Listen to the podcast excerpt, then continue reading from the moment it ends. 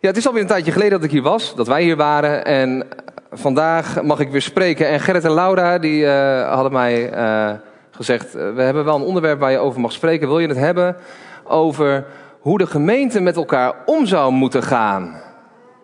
Ja. En toen zei ik: Nou, dat, is, wil ik best doen. En toen zei Laura: Dat is mooi. Succes met voorbereiden. Wij zitten in Schotland. Dus ze zijn er niet vandaag. Ik weet niet of het een met het ander te maken heeft. Maar uh, daar gaan we het dus over hebben. Hoe ga je als gemeente met elkaar om?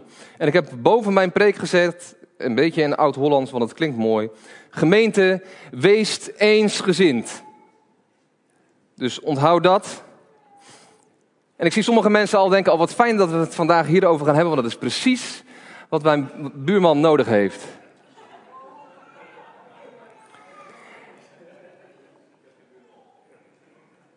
Weet je, de gemeente, ik merk dat het woord alleen al een hele lading met zich mee kan dragen. Als je wat langer dan een half jaar in de gemeente meeloopt, dan kan het niet anders dan dat je dingen hebt meegemaakt. Gedoe, gezeur, geneuzel. En tenminste, de gemeentes waar ik gekomen ben in de afgelopen jaren. En uh, dat, dat, kan kloppen. De gemeente is een vreemde verzameling van mensen bij elkaar. We hebben eigenlijk niks gemeen. Behalve dan dat we, als het goed is, achter Jezus aan willen gaan. Maar verder ben je eigenlijk een soort van tot elkaar veroordeeld. Hè? Je hebt allemaal andere achtergronden, andere culturele achtergronden, andere achtergronden met hoe je bent opgegroeid.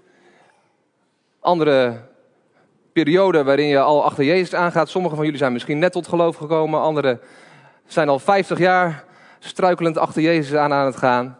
Dus dat maakt dat het een, eh, een bijzondere club is.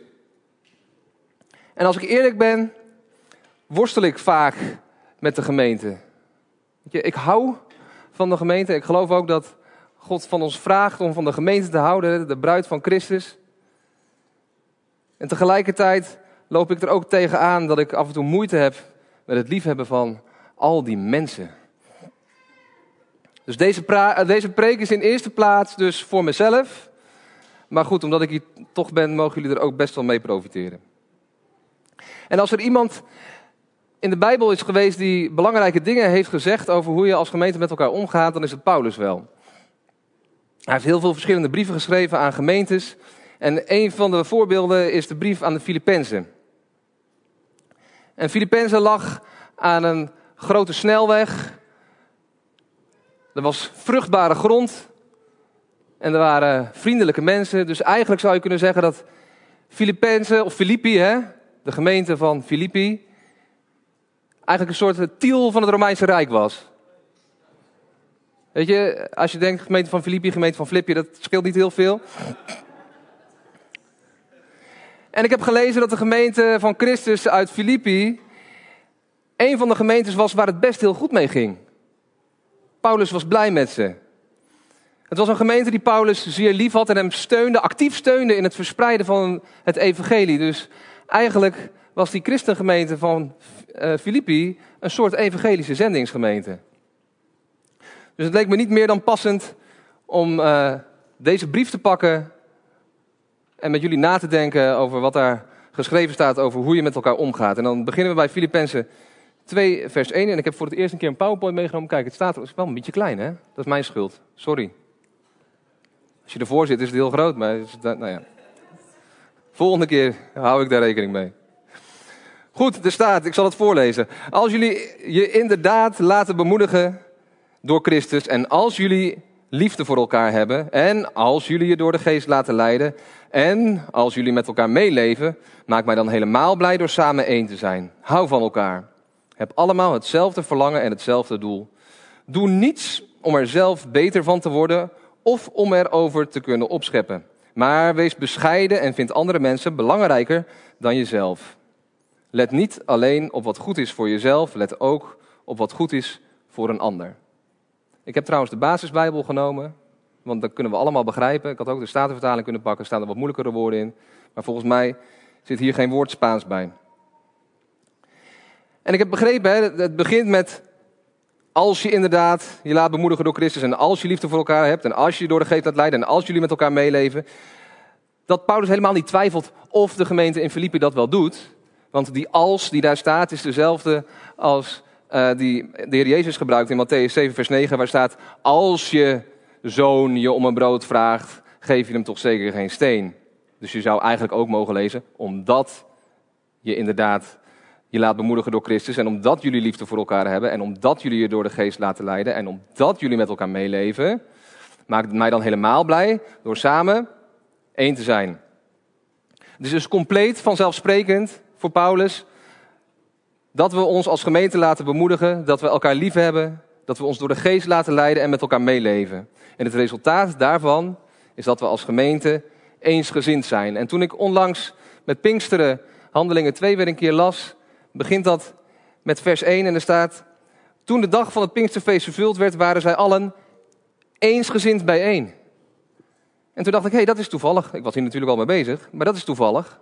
Dat eensgezind zijn, of dat één zijn als gemeente, zou misschien wel eens een hele belangrijke randvoorwaarde kunnen zijn voor de zegen die op een gemeente rust. Laten we het dus nog een keer lezen. Ik lees een paar keer, of heel vaak dezelfde dingen vandaag, want ik denk, misschien onthoud je dat dan beter.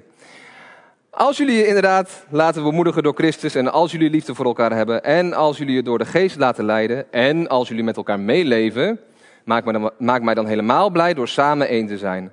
Hou van elkaar, heb allemaal hetzelfde doel en verlangen. Doe niets om er zelf beter van te worden of om erover te kunnen opscheppen, maar wees bescheiden en vind andere mensen belangrijker dan jezelf. Let niet alleen op wat goed is voor jezelf, let ook op wat goed is voor de ander. Weet je, Paulus is heel duidelijk hè, waar je dus aan kunt zien dat we een eenheid zijn. Hou van elkaar, heb hetzelfde verlangen en doe niets om er zelf beter van te worden of om erover te kunnen opscheppen enzovoort. Nou, dat is dus vrij simpel. Dus mijn oproep aan jullie zou zijn: ga dat doen. En dan kom ik over een paar maanden terug en dan ben ik heel benieuwd hoe jullie veranderd zijn als gemeente. Amen. Ja. Hou van elkaar. Heb allemaal hetzelfde doel en hetzelfde verlangen. Doe niets om er zelf beter van te worden. Of om erover te kunnen opscheppen. Maar wees bescheiden en vind andere mensen belangrijker dan jezelf. Let niet alleen op wat goed is voor jezelf.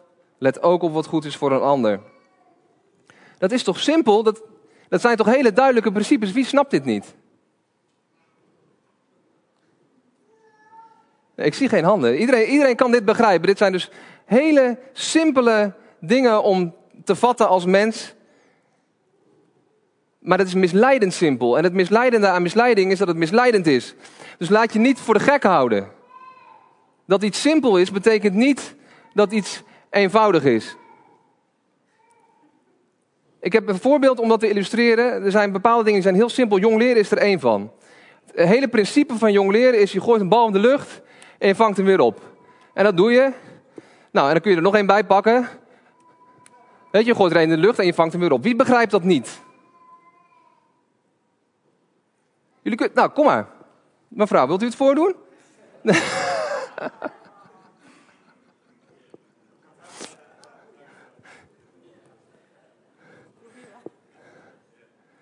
Nee, kijk, kijk, kijk. Nee, je gooit het heel knap, knap, knap. Dank u wel, supergoed. Maar je gooit er één in de lucht en dan gooi je de ander. Het is vrij simpel, jongens. Kijk, gooien, gooien, gooien, vangen, vangen, vangen. Het is vrij eenvoudig. Het is heel simpel om te begrijpen, maar om het vervolgens te doen, is een heel ander verhaal. En ik hoop dat dit voorbeeld uh, blijft hangen. Dat je denkt, ja jongens, sommige dingen kun je heel makkelijk begrijpen. Maar om het dan vervolgens te doen, dat is wat anders. Want ik kan je vertellen, als je dit gaat, gaat doen, dit oefenen, ja, dat kost tijd. Kijk. En dan laat je af en toe wat vallen. En in dit geval laat ik het niet op iemands tenen vallen. Maar als ik van iemand ga houden en daarin faal en op iemands tenen ga staan, dan kan het best zijn dat iemand zegt, ja potverdikkie, wat doe je nou? Weet je, zo is het. Het is niet precies zoals dit, maar goed, elk voorbeeld gaat mank. Laten we er even wat dieper op ingaan, want blijkbaar is het niet zo eenvoudig. Hou van elkaar, daar begint Paulus mee. En dat heeft hij niet van een vreemde. Even kijken, had er eentje. Ja, precies, hou van elkaar, super. En dat heeft hij niet van een vreemde. De Heer Jezus zei het ook al tegen zijn leerlingen toen hij hen voorbereidde op de tijd dat hij niet meer bij hen zou zijn. Dat is dus deze tijd. Hij zei, ik geef jullie een nieuwe wet. Houd net zoveel van elkaar als ik van jullie. Weet jullie hoeveel dat is? Hoeveel houdt de Heer Jezus van jou? Ik hoop dat je vanochtend daar iets van ervaren hebt. En als je daar niks van ervaren hebt, dan hoop ik dat je dat weet. Er is niemand in het hele universum die zoveel van jou houdt als de Heer Jezus. En hij zegt tegen zijn leerlingen, houd net zoveel van elkaar als ik van jullie. Als jullie veel van elkaar houden, zal iedereen kunnen zien dat jullie mijn leerlingen zijn. En we weten dat de Heer Jezus nog veel verder ging. Hij riep ons op om onze vijanden lief te hebben en te bidden voor de mensen door wie je slecht behandeld wordt. En ik vertel niets nieuws. Het kan niet anders dan dat jullie dit allemaal al weten. En de mensen buiten de kerk weten dit ook. Die weten dat wij zeggen dat Gods liefde is en dat we elkaar lief moeten hebben. Volgens mij weten jullie ook heel goed wat het oordeel van de buitenwereld is over de gemeente. En volgens mij zitten ze daar niet zo ver naast. Als het dan gaat over liefhebben en over de liefde, dan schrijft Paulus in een andere brief aan de gemeente van Korinthe wat dat precies betekent, hoe dat eruit ziet. Er staat, de liefde is geduldig in 1 Korinthe 13 vers 4 tot 7. De liefde is geduldig en vriendelijk. De liefde wordt niet jaloers. Liefde schept niet op en vindt zichzelf niet vreselijk belangrijk. Liefde zegt of doet geen onaardige dingen en denkt niet alleen maar aan zichzelf. Liefde raakt niet verbitterd. Liefde vergeeft als een ander iets verkeerd heeft gedaan. Liefde is niet blij met oneerlijke dingen, maar met de waarheid. Liefde vertelt fouten van andere mensen niet door, denkt altijd het beste van een ander en blijft altijd geduldig. Hoe zit het met jou? Hoe zit het met u? Als ik mezelf langs deze lat leg, dan schiet ik vreselijk tekort. Ja, aan de buitenkant kom ik wel vriendelijk over, misschien. Maar ik kan van binnen best weinig geduld hebben met mensen die iets anders zien dan ik. Of die iets niet zien wat ik wel zie. En dan denk ik, oh, als je dat gaat doen, dan kom je daar terecht. Ja, zie je, daar gaat het al. Kan ik weinig geduld mee hebben. En natuurlijk weet ik het dan beter in mijn eigen hoofd. En soms beklaag ik me er zelfs over bij anderen, bij mijn vrienden of thuis. En om met de woorden van Paulus te spreken, ik vind mijzelf dan zo vreselijk belangrijk. En als ik niet oppas, dan kan ik verbitterd raken in de gemeente. En dat merk je misschien niet zo gauw als je van een afstandje naar mij kijkt, want ik blijf gewoon dezelfde dingen doen. Ik ben heel verantwoordelijk, dus ik ga altijd maar door. Maar ondertussen is er weinig vreugde in mijn hartje. Ik maak er soms echt een puinhoop van van binnen. En dat is precies wat ons als kerk verweten wordt door de wereld. Hè? Ik zei het net al. De wereld zegt dat wij een stelletje hypocriete schijnheiligen zijn. En soms, als ik eerlijk naar mezelf kijk, denk ik dat ze daar best gelijk in hebben. Weet je, ik heb ooit een verhaal gehoord. Het was een, verhaal in het Engels, dus ik ga zo meteen een beetje Engels praten. Ik hoop dat je het pakt. Uh, over een man die iedere zondagochtend een oude mevrouw ophaalde om naar de dienst te brengen. Elke zondagochtend deed hij dat, week na week na week na week na week. Maar het was een verschrikkelijk mens. Dat was geen vriendelijke mevrouw. Die vrouw kon alleen maar klagen en die was ondankbaar. En het was echt een straf om bij die vrouw in de auto te zitten. En toen vroeg op een dag een broeder aan die meneer die elke keer die vrouw ophaalde, in het Engels. Waarom doe je dat? How can you even like her? En toen zei hij, I don't like her, I love her. Weet je, en het komt je ondertussen je neus misschien uit, hè?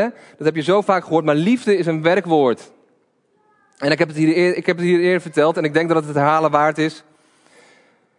We geloven als samenleving dat liefde betekent dat je iemand het beste gunt.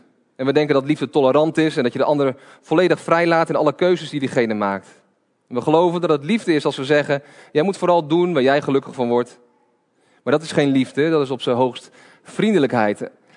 Ware liefde is anders, dat hebben we net gelezen. Ware liefde is het tegenovergestelde van onverschilligheid.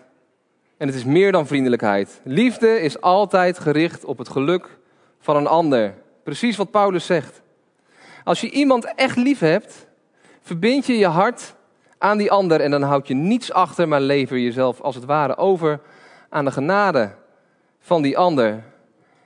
Sterker nog, ik geloof dat echte liefde zich in een positie brengt waarin dit gekwetst kan worden. Als je iemand echt lief hebt, dan ben je zo open en zo kwetsbaar voor diegene dat hij je ook echt pijn kan doen. En als we kijken naar achter wie wij aangaan hier, achter de Heer Jezus, dan zie je hoe die liefde er in de praktijk uitzag. Hij hield zoveel van jou, hij houdt zoveel van jou, dat hij zich niet alleen heeft laten kwetsen, maar heeft laten kruisigen. Hoe zit het met jou? Hoe is dat met uw hart? Lukt het ons hier in de evangelische zendingsgemeente in Tiel om elkaar op deze manier lief te hebben?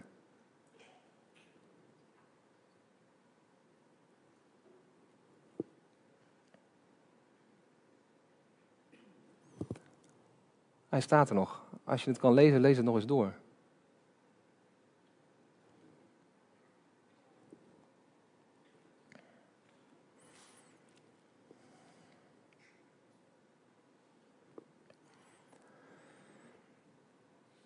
We zijn nog niet klaar, hè? Het was hou van elkaar.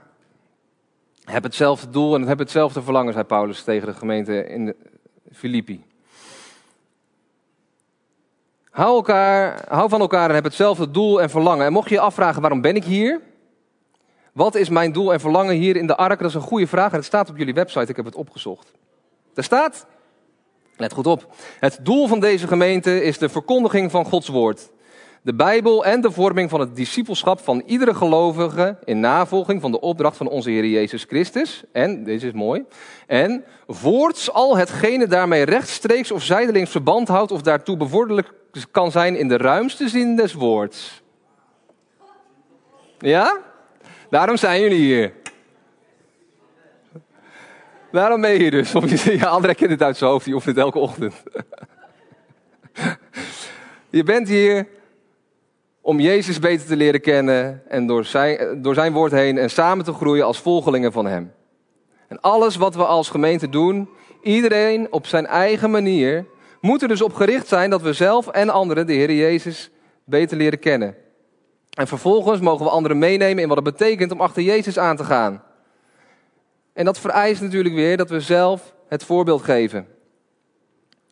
En daarmee wordt ook direct duidelijk dat als ik op mijzelf ben aangewezen, of als u op uzelf bent aangewezen, ik ken u niet allemaal persoonlijk, maar ik geloof dat u niet altijd 100% er iets van bakt. Mijn eigen, in mijn eigen hart hou ik mezelf voor de gek en mijn eigen neigingen zijn vaak zelfgericht en liefdeloos. En ik heb juist mijn gemeenteleden nodig, of mijn bandleden, of mijn vrouw, mensen om mij heen nodig die mij helpen om de harde waarheid soms onder ogen te zien. Om samen op te trekken en zo steeds meer te groeien in het navolgen van Jezus. Samen hetzelfde doel en hetzelfde verlangen hebben, betekent dus dat je hier samen mee bezig bent. Dat je elkaar opzoekt. Dat betekent dat je niet bezig bent met het bouwen van je eigen koninkrijkje. Misschien heb je wel een taakgebied hier in de kerk waar je verantwoordelijk voor bent en waar je keihard voor werkt. Of misschien heeft iemand anders de verantwoordelijkheid en vind jij dat diegene er helemaal niks van bakt. Misschien ben je vooral heel hard aan het werk omdat je gelooft dat het anders niet goed komt. Ik zie die dingen vaak gebeuren in de gemeente. Niet alleen hier natuurlijk, maar ook bij mij waar ik vandaan kom en alle andere gemeentes waar ik geweest ben. We beginnen ergens aan met goede intenties, maar de taak wordt op een gegeven moment belangrijker dan de relaties met onze gemeenteleden. En voor je het weet, trap je in die valkuil van die liefdeloosheid. Als we dus één willen zijn, eensgezind, moeten we ons ten alle tijden voor ogen houden wat ons gezamenlijke doel en verlangen is. Mijn voorstel is dat jullie aan het leiderschap vragen of ze het doel van, van de ark iets begrijpelijker op internet zetten. Dan kun je dat allemaal uit je hoofd leren. Maar het gaat erom, we gaan achter Jezus aan. We gaan samen achter Jezus aan. Ik zeg altijd, we gaan struikelend achter Jezus aan. En we willen dat andere mensen Hem ook leren kennen. Want we zitten hier niet voor niks. We zitten hier niet vanuit gewoonte. Want dan was je na de corona wel afgehaakt. Je zit hier omdat je hier wil zijn. Omdat je van hem houdt, omdat hij van jou houdt. We willen dat iedereen dat gaat pakken. We gaan nog even verder. In Filippenzen 2, vers 3 stond: Doe niets om er zelf beter van te worden of om erover te kunnen opscheppen. Maar wees bescheiden en vind andere mensen belangrijker dan jezelf. Let niet alleen op wat goed is voor jezelf, let ook op wat goed is voor een ander. Als Paulus verder gaat, gaat hij er dus nog weer dieper op in. We wisten het al, de Heer Jezus volgen is het doel, maar voor de zekerheid legt hij nog even uit wat dat precies betekent. Want hoewel het er dus een open deur is, blijkt het lastig om ernaar te leven. Zelfs in een prima functionerende gemeente als de gemeente van Filippi. En dan misschien dus ook wel voor de ark uit Tiel. En de Bijbel leert ons al ver voor de komst van de Heer Jezus hoe we zelf in elkaar zitten. In Jeremia 17, vers 9 staat: Het hart van de mens is bedriegelijker dan alle dingen. Het is door en door slecht. Wie kan er werkelijk weten wat er in zijn hart is? Dat is een retorische vraag, ik hoef geen handen te zien. En Salomo vertelt ons in zijn spreuken: Iedereen denkt van zichzelf dat hij op de goede weg is. Maar de Heer kijkt hoe je werkelijk van binnen bent. Dus we houden onszelf voor de gek als we denken dat het over een ander gaat. Dit gaat over mij, dit gaat over jou, dit gaat over u. Vanaf het allereerste begin van de Bijbel blijkt dat we onszelf belangrijker vinden dan een ander. We denken zelfs dat we het beter weten dan God. We zijn in ons hart geneigd om tegen God te zeggen: Ik heb u niet nodig. Ik zit op de troon van mijn eigen leven. En dat is de kern van de zonde en de exacte reden waarom we afgesneden werden van de tegenwoordigheid van God. En dat is ook de exacte reden waarom de Heer Jezus naar de aarde kwam. Om die scheidingen weer te herstellen door voor ons te sterven aan het kruis. Maar hoewel we voor de eeuwigheid gered zijn als we achter Jezus aangaan, betekent dat niet dat we veranderd zijn. We hebben nog een hoop te leren. Weet je, als je de Heer Jezus aanneemt, ben je gerechtvaardigd. Maar die heiliging is een proces waar je je hele leven voor nodig hebt. En laat je niks anders vertellen daarover.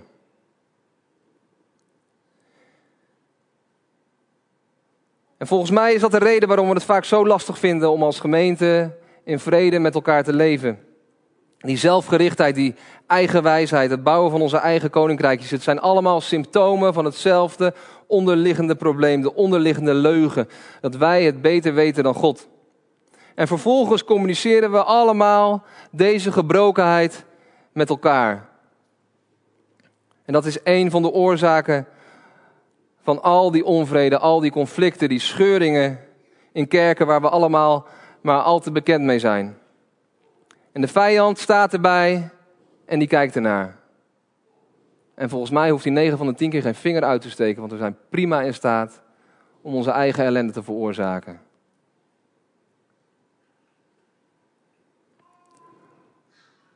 Als ik het allemaal zo op een rijtje zet, vind ik het behoorlijk confronterend. En pijnlijk. Hoe weinig mijn eigen leven, of in ieder geval mijn eigen hart, nog in overeenstemming is wat Jezus voor mij bedoeld heeft. En we trokken zojuist al de conclusie dat onze zelfgerichtheid een van de oorzaken is van het gebrek aan eenheid in de gemeente. Als die zelfgerichtheid dus het probleem is, moeten we zorgen dat we ons op iemand anders richten. En dat wist Paulus ook. Dus laten we verder lezen. Filippenzen gaat verder. Filippenzen 2, vers 5. Er staat boven in sommige vertalingen de lofzang op Christus. Er staat: Wees net zo bescheiden als Jezus Christus was. Hij was God, maar hij vond dat niet zo belangrijk dat hij het niet los kon laten. Nee, hij heeft zelfs al zijn goddelijkheid afgelegd. Hij kwam naar de aarde om een dienaar te worden. Hij werd helemaal mens. En als mens heeft hij zichzelf vernederd door God gehoorzaam te zijn tot de dood. Ja, zelfs tot aan de dood aan het kruis. Daarom heeft God hem ook de hoogste eer en de allergrootste macht gegeven. Hij heeft hem belangrijker en machtiger gemaakt dan wie dan ook. Want God wil dat iedereen in de hemel, op de aarde en onder de aarde de knieën zal buigen voor Jezus. Hij wil dat iedereen hardop zal toegeven dat Jezus de Heer is, want dat eert God de Vader. Amen. Toevallig, las ik net, hè, hebben wij hetzelfde doel en verlangen hier in Tiel. We willen dat iedereen de knie buigt voor Jezus en Hem de eer geeft.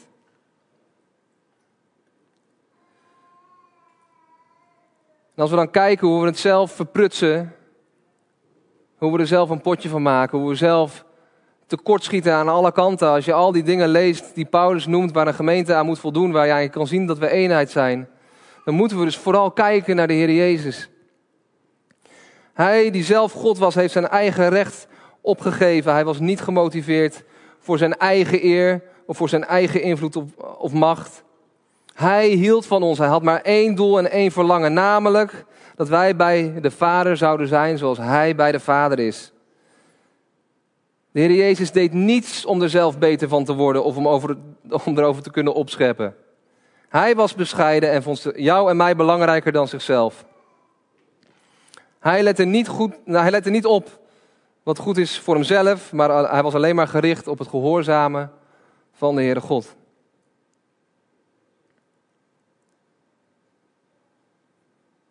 Je laat ik toch nog een keer de jong leerballen erbij pakken. Want als je gaat jong leren, moet je jong leren trouwens. Belangrijk. Dus ook in het volgen van de Heer Jezus moet je vroeg mee beginnen. Dan is het belangrijk dat je je handen open houdt. Als je je handen dicht doet, dan kun je niks vangen. Dus les 1 je houdt je handen open en je kijkt naar boven. Want als ik naar boven kijk, dan weten mijn handen precies waar ze moeten vangen.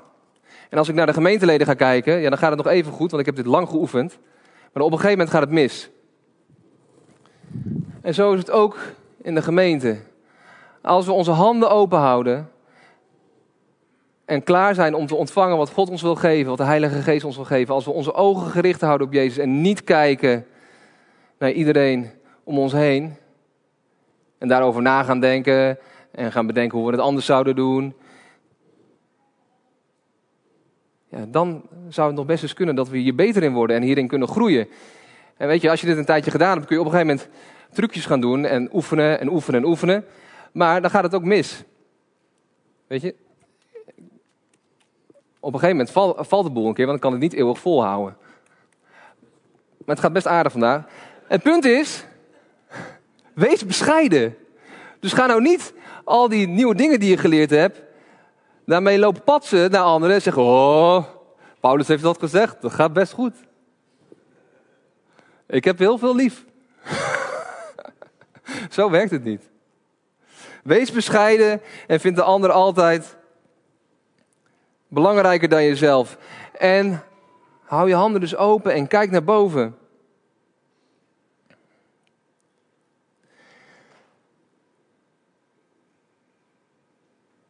En de enige manier is om dus gewoon te gaan oefenen ermee. Net zoals met de jong leerballen. Dit heb ik niet afgelopen week geleerd. Dat ik dacht, oh die preek, oh, daar moet ik een voorbeeld bij hebben. Laat die jong leerballen. Dit, dit, nou ja, een jaar lange eenzame opsluiting uh, was hiervoor nodig, zeg maar. Dus ga oefenen. Weet je, we willen de Heer Jezus kennen en we willen achter hem aangaan. We willen meer op hem gaan lijken. We willen hem gehoorzamen en ons oude leven achter ons laten. Dat hebben we gezegd toen we gedoopt werden. En daar hoort dus ook onze oude gewoontes bij. En ik geloof dat het ontzettend belangrijk is om eerlijk naar onszelf te kijken. Ik hoop dat je dat al gedaan hebt in de afgelopen twintig minuten dat ik aan het praten was. Dat je eerlijk in je eigen hart gekeken hebt van, wat zegt dit nou over mij?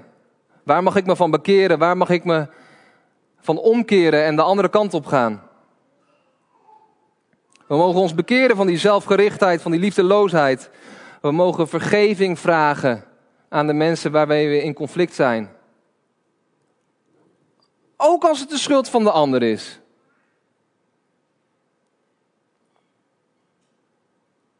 Er zijn zoveel conflicten. Die blijven bestaan omdat allebei de partijen zeggen: ja, maar het is zijn schuld, het is haar schuld. Het gaat helemaal niet om schuld als het gaat om vergeven. Vraag vergeving aan de ander voor wat jij gedaan hebt, voor jouw aandeel. En we mogen bevrijd worden van de leugen dat we het allemaal zelf moeten doen en zelf moeten oplossen. Want wat hebben we net gelezen? Moeten kijken naar de Heer Jezus, we moeten achter Hem aangaan. En achter Hem aangaan betekent niet op zondagochtend hier zitten, stoeltje warm houden. Achter Hem aangaan betekent elke dag Hem zoeken. Zorg dat je gebedsleven op orde is. Zorg dat je de Bijbel leest. Zorg dat je elkaar bemoedigt, dat je elkaar spreekt, dat je je leven met elkaar deelt. Dat is achter Jezus aangaan. Kijk naar de discipelen. Er zijn, er zijn zoveel preken die je hierover weer kan houden.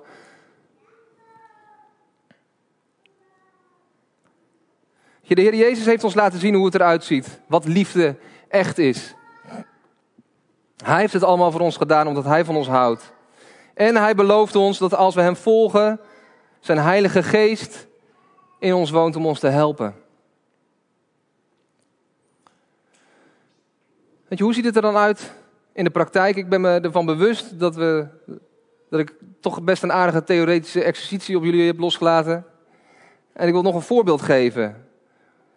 Hoe dat er dan uit kan zien.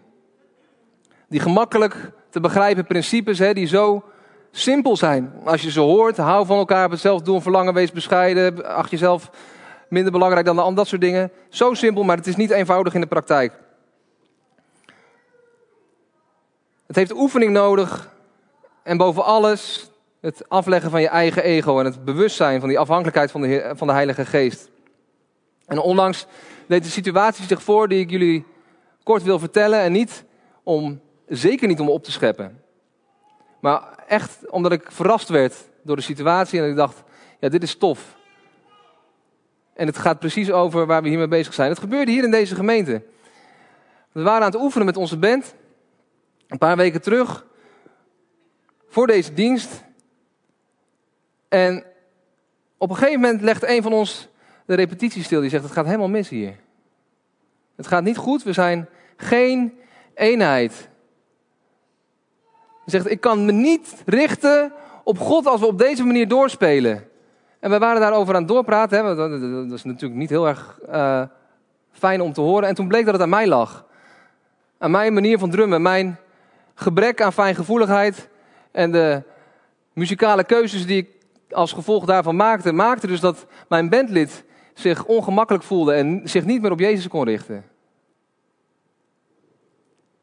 Ik kan je vertellen, dat is geen compliment. Als je dat te horen krijgt. Als muzikant, als drummer.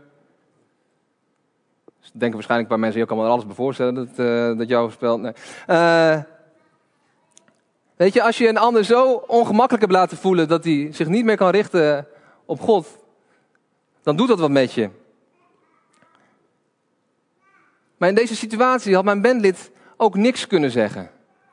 Hij had gewoon door kunnen spelen tegen zijn eigen gevoel in en dan was hij zichzelf gaan opvreten. En dan mogen jullie raden wat dat gedaan zou hebben voor de eenheid, voor de eensgezindheid van ons als band.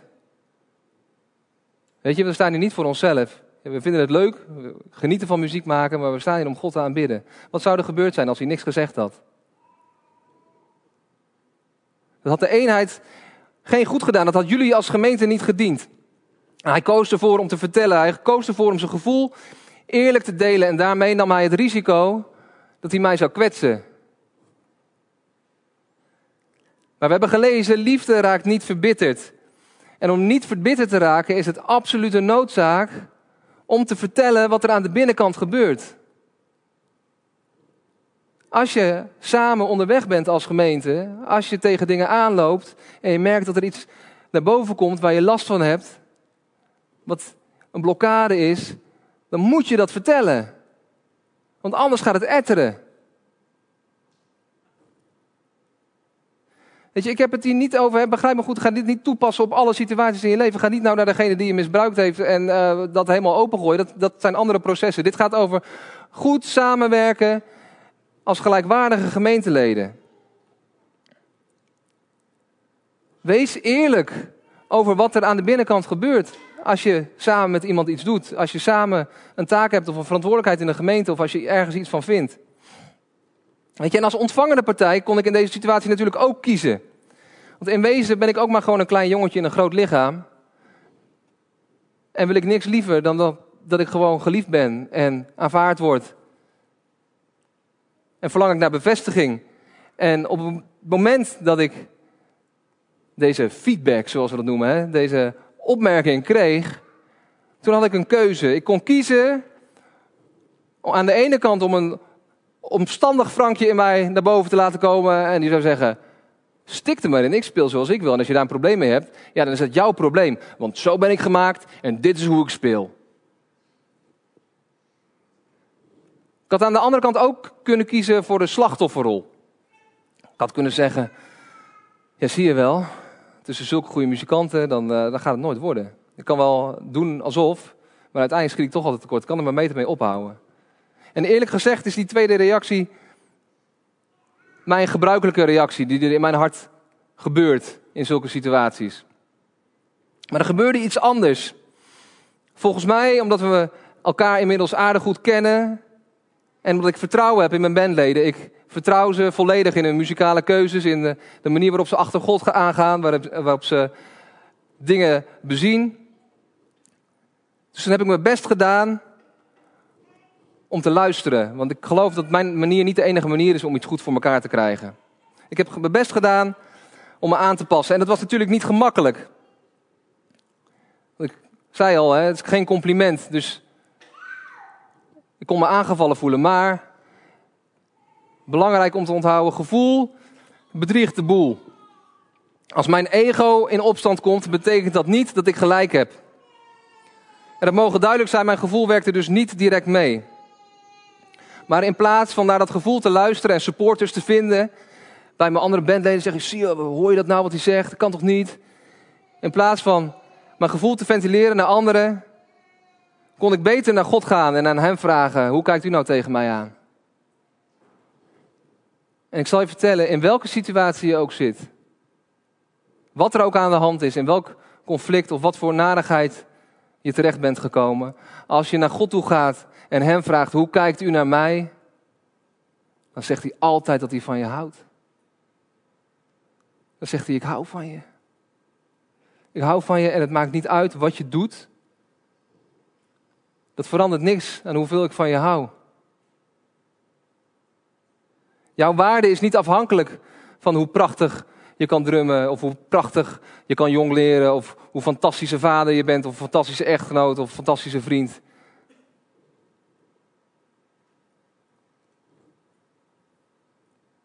Dus als je in conflict komt, als er iets is wat je raakt, als je merkt dat het kleine jongetje of het kleine meisje in jou begint te roepen, ga dan niet naar anderen en zeg: Zie, ik ben zo gekwetst. Hij heeft me zoveel pijn gedaan. Vind je dat ook niet? En ga je proberen een teampje te maken voor je eigen probleem? Ga naar de Heere God, want Hij gaat je vertellen dat Hij van je houdt. Hij gaat je laten zien wie jij bent in Zijn ogen. Weet je, en in dit voorbeeld is het gelukt dat ik iets anders deed dan wat van nature uit mij komt. En dat ik anders gespeeld heb dan van nature uit mij komt. En het resultaat was inderdaad dat het mooier klonk. Dat het beter werd.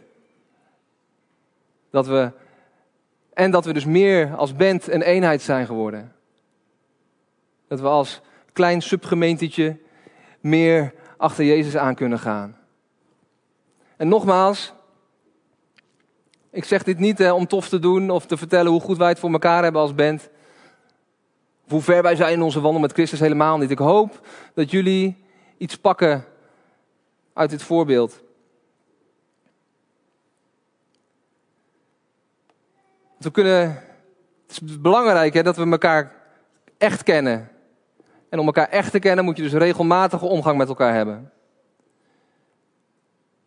en hetzelfde doel nastreven. En vervolgens moet je die liefde in de praktijk brengen. En zorgen dat er niks tussen jou en de ander in staat wat eventueel van die onderhuidse feestjes kan veroorzaken.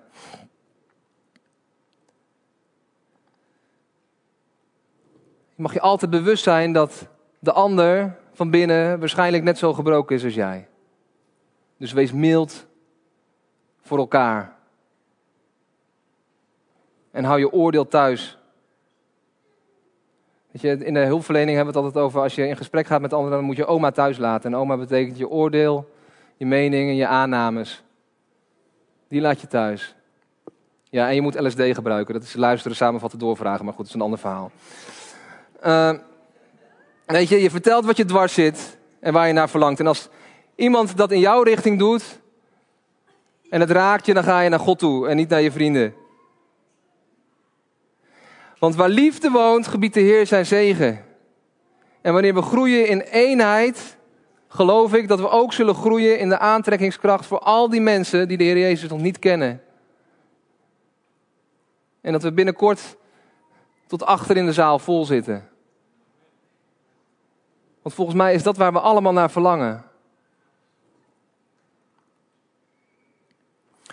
Lieve gemeente, laten we dan één zijn in ons verlangen om de Heer Jezus beter te leren kennen, van elkaar te houden en de ander belangrijker te achten dan jezelf.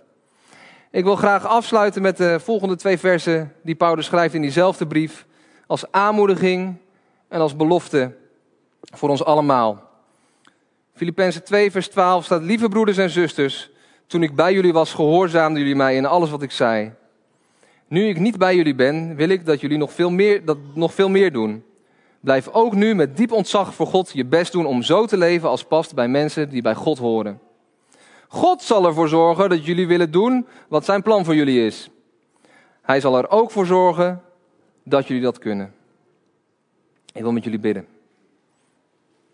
Heer God, dank u wel, Heer, voor deze ochtend. Heer, dat we hier samen zijn, Heer, dat we ervoor gekozen hebben om samen te komen in uw huis, om u te aanbidden.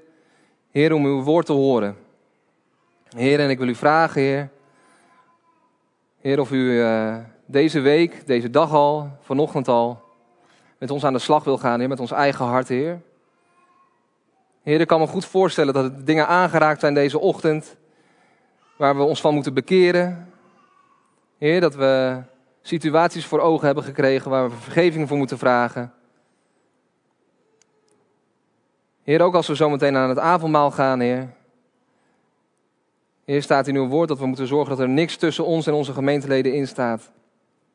Heer, ik wil u vragen of u ons wil helpen, Heer, om, uh, om dingen op te lossen. Of om in ieder geval heilig voor te nemen om die dingen op te lossen. Heer, want we willen niets liever dan u alle eer en aanbidding geven, Heer. Want u bent het waard. Heer, u bent God, u bent heilig. Heer, en hoewel we vaak niet begrijpen, Heer, waarom dingen gebeuren en hoe het leven in elkaar zit, willen we achter u aangaan en u aanbidden. Heer, u hield van ons. U stier voor ons, Heer, en u bent ook weer opgestaan. Dat willen we vieren. En we willen u danken, Heer, dat u altijd goed bent. In Jezus' naam. Amen.